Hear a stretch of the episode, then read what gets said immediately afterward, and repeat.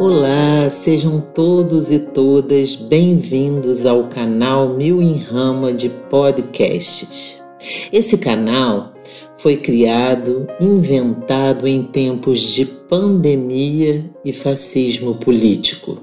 Eu, uma professora universitária de filosofia da educação, com doutorado em subjetividade e meio ambiente, busco trazer em formato radiofônico na contra-hegemonia da produção acadêmica idealizada um conjunto de ideias livres sob a forma de um tema destinado primeiramente aos estudantes e a todos aqueles que se interessarem. Os episódios são sempre baseados em uma política Foucaultiana de cuidado de si. Foucault trabalha essa noção como prática social e não como solidão, como processo de produção de subjetividade. Eu aqui utilizo o cuidado de si como campo político, mais aberto à produção psíquica, já que a sociedade antidemocrática também é uma sociedade em depressão. Diria que articulo subjetividade política em forma de temas contra-hegemônicos, micropolíticos, em relação aos quais quase não temos espaços para pensá-los. O nome do canal é dedicado a uma planta medicinal, Aquileia millefolium, mas que é conhecida por uma diversidade de nomes e que possui ao menos duas propriedades terapêuticas: aliviar as nossas dores e favorecer a circulação. Tudo o que precisamos neste tempo. O convite está feito. Será uma alegria tê-lo e tê-la por aqui.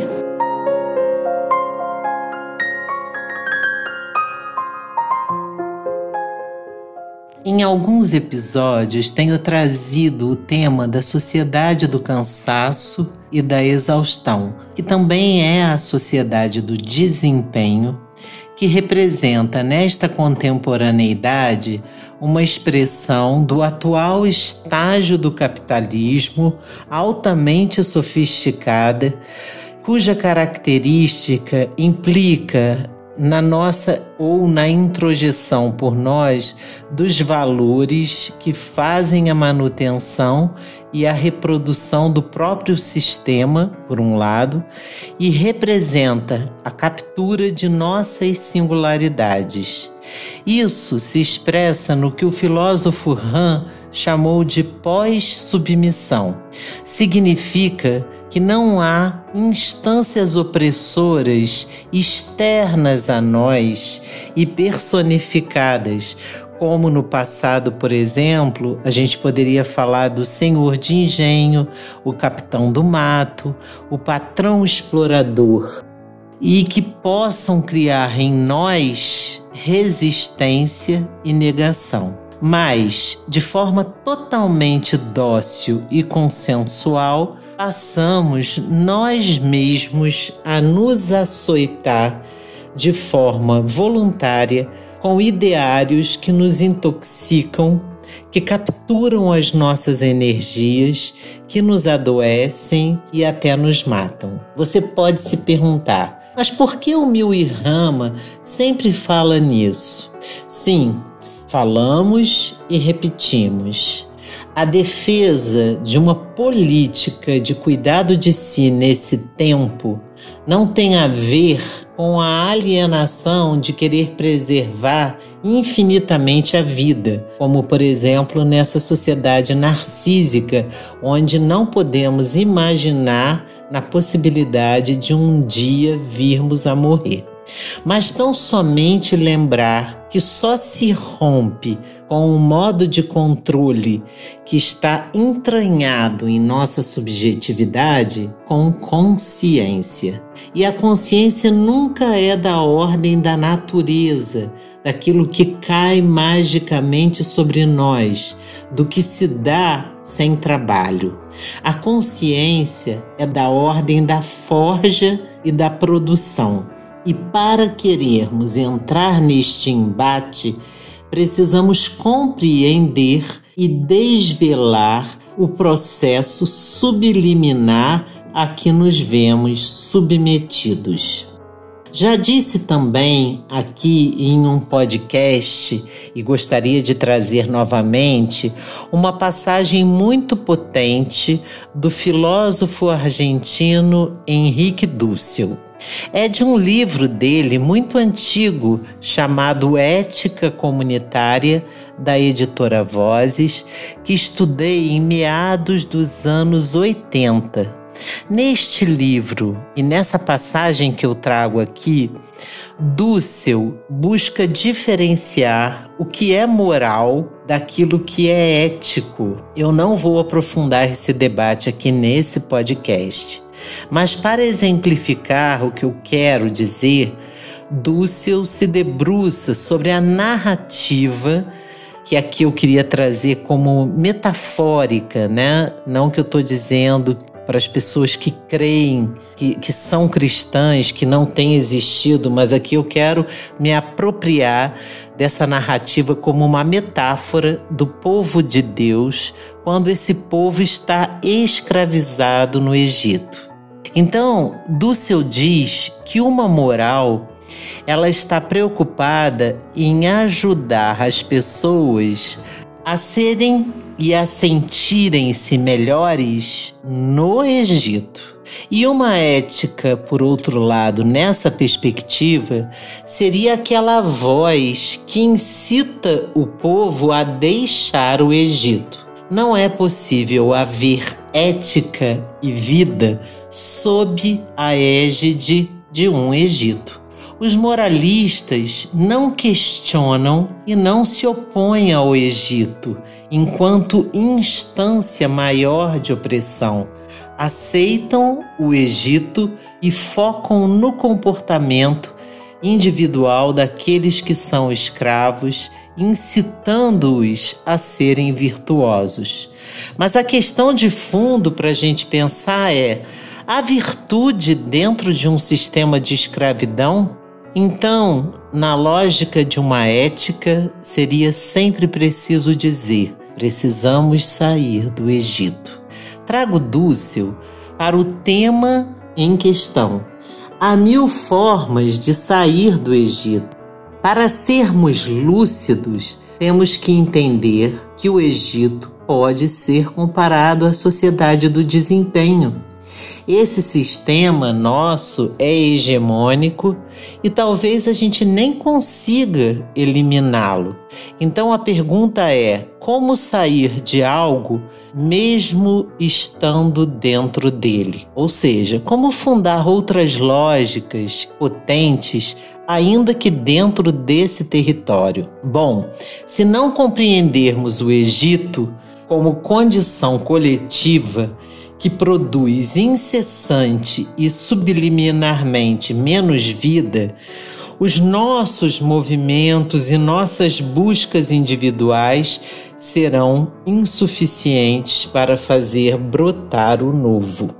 Porque o sistema opressivo é uma informação que, por um lado, nos informa, ou seja, entra dentro de nós, e por outro lado, nos dá forma está tão arraigado dentro de nós que olhamos a vida a partir destas lentes. Daí a importância de repetirmos e repetirmos e repetirmos a lógica ou a atenção sobre a lógica dos mecanismos que nos subjugam, para que possamos traçar linhas de fuga para longe e para fora desses territórios.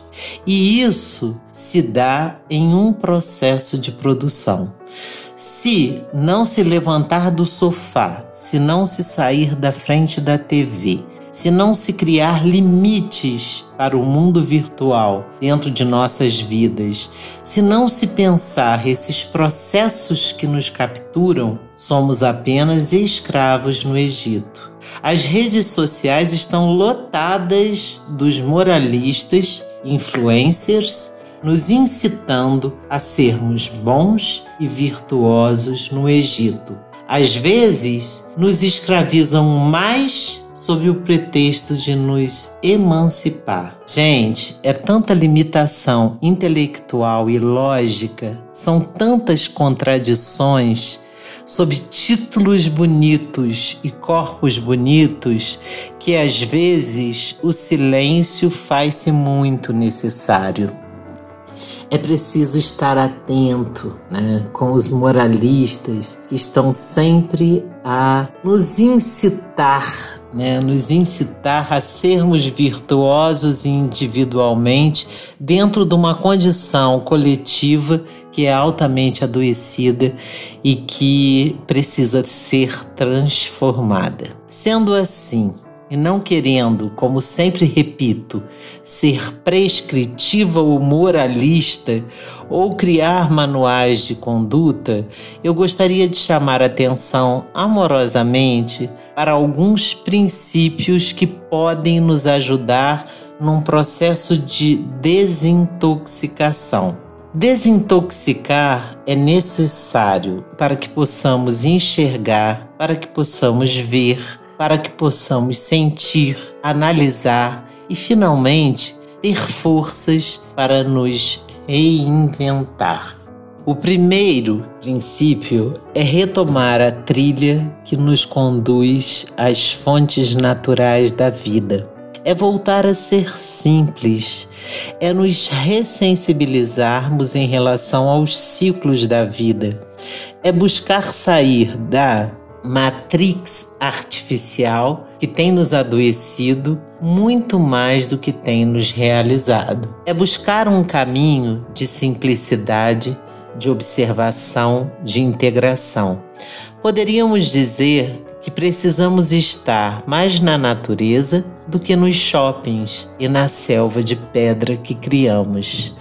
Como diz Cacaverá, os quatro elementos, a terra, o fogo, o ar e a água, são nossos parentes, nossos ancestrais anímicos.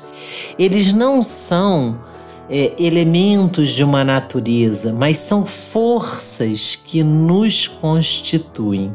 Precisamos nutrirmos-nos dessas forças que estão dentro de nós, ter consciência de nosso ciclo circadiano, alinhar vida e natureza, comer comida de verdade, tomar água, dormir, descansar, ritualizar divertir-se, usar muitos tipos de chás. Cujas ervas podem nos equilibrar, lembrarmos de contemplar minimamente o nascer e o pôr do sol, voltar a olhar para as estrelas, ter consciência de que na natureza há a expansão e a contração, o nascimento e a morte, o movimento e a não ação. Voltar a respirar. Essa semana eu estava assistindo uma live do mestre quilombola Nego Bispo e de Ailton Krenak. O tema era sobre outras economias. E Nego Bispo falava que aprecia pessoas que transpiram como ele, porque ele percebe que nos shoppings as pessoas não suam assim como tem cheiros de produtos abstratos.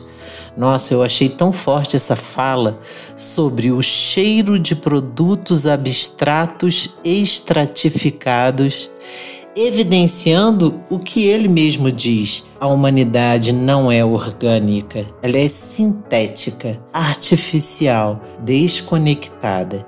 Estamos adoecendo e morrendo em busca deste mundo, né? E pelo esse mundo que é sintético. Isso é alienação. Penso que a pandemia que nos aprisionou pode até estar contribuindo para o retorno das pessoas à natureza, aos campos, aos parques. Mas quando a gente chega lá e vê a quantidade de lixo que as pessoas deixam nesses locais, ou, por exemplo, o descarte inapropriado e irresponsável das máscaras, eu penso que não basta estar na natureza como quem se aproxima de um objeto, de uma coisa, mas conectar-se com ela. A grande questão é sentir-se parte, fazer-se parte, deixar morrer em nós esse antropocentrismo que destrói a nós e as fontes da vida. Bom, o segundo princípio seria pensar e sentir. Compreender que há um fio que tece e entretece pensamentos e emoções. Há uma relação muito tênue e delicada entre essas realidades e é preciso desintoxicar aí, nessa fonte recôndita. Pensamentos e sentimentos são expressões de um mesmo processo é impossível desconectar qualidade do pensamento de qualidade do sentimento. O sentir de quem pensa de forma não lúcida possui baixa frequência vibracional. O pensamento de quem sente de forma densa demais não pode expressar lucidez. Ou seja, pensamento e sentimento são caminhos de ascensão ou de aprisionamento de nossas vidas. É preciso desintoxicar essa fonte. Mahatma Gandhi, em uma passagem de vida muito forte, narrada em um dos seus livros, responde quando interrogado se ele havia perdoado os seus agressores, que, na verdade, ele nunca havia sido agredido. Isso é tão forte porque o nível de inofendibilidade dele, ou seja, esse sentimento de não se permitir ser ofendido, perpassava no Gandhi ações e palavras, mas também sentimentos e pensamentos. E por não estar disposto ao ataque, ou seja, por não cultivar receptores deste tipo de energia que chega até nós, ele conseguia, com muito trabalho devocional, não permitir estes tipos de acoplamentos. É preciso realizar um trabalho de desintoxicação de nossos pensamentos e de nossos sentimentos. Compreender que, para cada nível de pensamento e sentimento, nós abrimos os portais para mundos correspondentes que ressoam com a qualidade daquilo que a gente pensou e com a qualidade daquilo que a gente sentiu. Né? Muitas vezes as pessoas dizem: Nossa, o mundo está me trazendo muitos desafios, mas não percebem que esses desafios eles são é, eles são despertados, né? a partir de uma qualidade do nosso pensamento e do nosso sentimento. Na mesma linha, há, por exemplo, a palavra e a ação como manifestações e expressões de nossos sentimentos e pensamentos. Se a gente soubesse a força da palavra e os impactos dela em nossas vidas, certamente a gente passaria mais tempo em silêncio do que falando. Eu tenho buscado estar neste caminho devocional de cuidar profundamente das palavras e das narrativas escritas e faladas. Diz Nego Bispo que precisamos enfraquecer as palavras coloniais em nós. Eu diria que precisamos fortalecer em nós as palavras de cuidado e as palavras que curam. Sim, as palavras curam. Há palavras que nos emocionam tão profundamente porque acessam a fonte recôndita em nós. Por exemplo, ouvir de alguém eu te amo, ou então ouvir eu te perdoo, ou ainda eu vou cuidar de você, sobretudo quando se está passando por alguma situação de vulnerabilidade, isso é muito curativo. A desintoxicação começa sempre com um tipo de autoconsciência sobre as palavras que amaldiçoam e com as palavras que abençoam. Quando pronunciamos palavras que nascem em lugares muito escuros dentro de nós, essas próprias palavras nos ferem e nos intoxicam. Já observou isso? Muitas vezes estamos intoxicados de nós mesmos. Bom, estou fazendo uma formação linda com o arquiteto Carlos Solano, chamada Sobre Benzer e Bem Dizer. É um trabalho belíssimo que reúne filosofia do cuidado, cultura popular e tradição das benzedeiras e dos benzedores. Recomendo muito esse trabalho para quem quiser conhecer. Aprendemos com estes benzedores a ética de aprender a ressoar o bem em nossas vidas. O que é capaz e o que pode uma palavra carregada de força amorosa e cuidadora? Desintoxicar o coração e a mente para que possam purificar as fontes de onde brota a nossa comunicação, lembrando sempre que aquilo que emitimos cura e cuida ou adoece, em primeiro lugar a nós mesmos. Bom, um outro princípio é sobre a escolha. Escolher é uma das habilidades mais intoxicadas neste momento em que vivemos. Gosto de usar sempre a imagem de um restaurante self-service com muitos tipos de alimentos, todos disponíveis para aqueles que podem pagar por eles. Saber escolher o que vai nos nutrir é uma arte. Evitar aquilo que nos enfraquece é uma arte maior.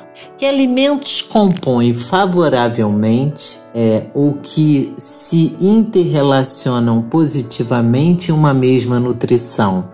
Há aqueles que colocam em seus pratos peixe, carne, frango, feijoada e farofa e depois sentem os reversos daquilo que deveria ter sido uma nutrição. Enjoo, peso, aumento de pressão arterial, colesterol. Saber escolher, então, supõe, em primeiro lugar, autoconhecimento, porque a questão da escolha é o que de melhor pode se agenciar comigo? Nesta resposta já está dado também aquilo que precisamos evitar. E isso, gente, serve para tudo: alimentos, pessoas, ambientes, situações, energias, destinos. Mas, para que bem nos conheçamos e para que bem possamos escolher, precisamos de tempo enquanto pausa. No automático, a nossa relação com a vida é sempre mais de envenenamento do que de nutrição. Então, precisamos nos desintoxicar ao nível de nossa capacidade seletiva, a de fazer boas escolhas, né? ou a arte de nos nutrir. Bom, um outro princípio é a confiança. A confiança é também outro território muito intoxicado dentro de nós. Eu entendo a palavra confiar exatamente dessa forma: fiar com. A confiança não é algo que está dado e nem é mar manso. Não se confia como resultado de um processo. Confiança é tessitura, é arte, envolve trabalho diário. É uma espécie de artesania. Com quem ou com o que fiamos a nossa vida? Será que já paramos para fazer essa pergunta? Com o que ou com quem fiamos a nossa vida? Como dizia o meu terapeuta, confiar não é algo pronto, mas é uma decisão prévia. Confiar vem antes. Uma das primeiras perguntas que ele me fez quando eu cheguei ao processo terapêutico foi: Você confia? Sim ou não? Eu não estava entendendo, mas até que eu disse sim, e então ele respondeu: Se você confia, então está tudo certo nas linhas retas e curvas da vida. Esse foi o meu mantra existencial, não político, né? durante muitos anos de minha vida.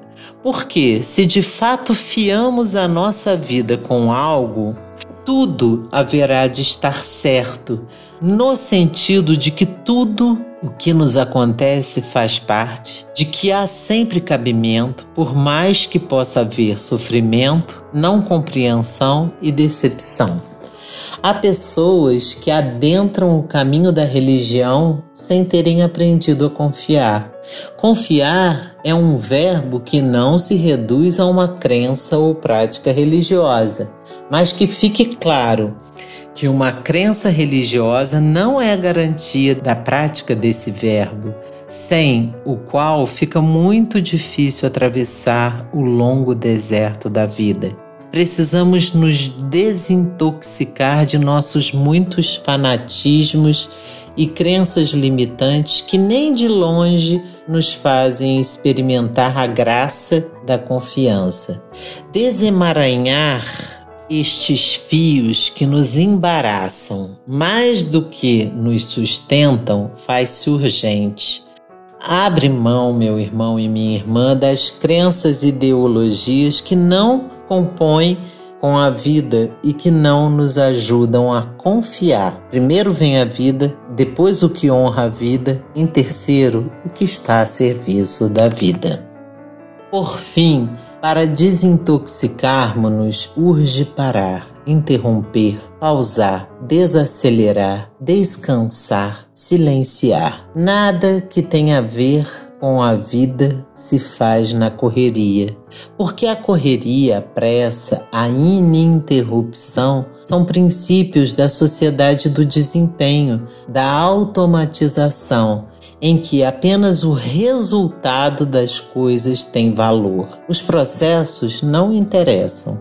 Processos são altamente perigosos, criam experiência e na experiência podemos nos encontrar, nos emancipar, nos reinventar. Por isso estamos correndo. Todo envenenamento se dá na correria, que nos faz perder a atenção, o alinhamento e a lucidez. Precisamos aprender a parar antes de sermos parados. Eis o convite. Parar enquanto é tempo, enquanto temos vida, enquanto temos companhias que amamos. Parar enquanto temos motivo. Recomendo dois livros para embalar esse podcast. Um é o Walden, ou A Vida nos Bosques, de Henry Thoreau, da editora Ground. Thoreau é um pensador e escritor do século XIX que, aos 28 anos, foi morar em uma cabana que ele mesmo construiu no Lago Walden, em Massachusetts. O texto dele, escrito em 1854, parece que fala da nossa condição. É tão impressionante. Vou citar uma pequena passagem. Ele diz assim: Os homens trabalham à sombra de um erro, lançado no solo para adubo o que tem de melhor por uma sina ilusória, vulgarmente chamada de necessidade, desgastam-se a amontoar tesouros que a traça e a ferrugem estragarão e que surgem ladrões para roubar. É muito interessante esse livro dele e o que ele narra desse tempo que ele passou na cabana.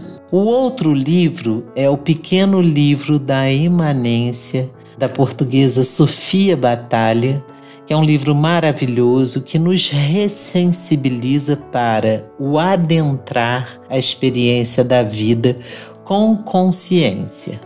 Bom, desintoxicar é o que a vida nos pede nesse tempo.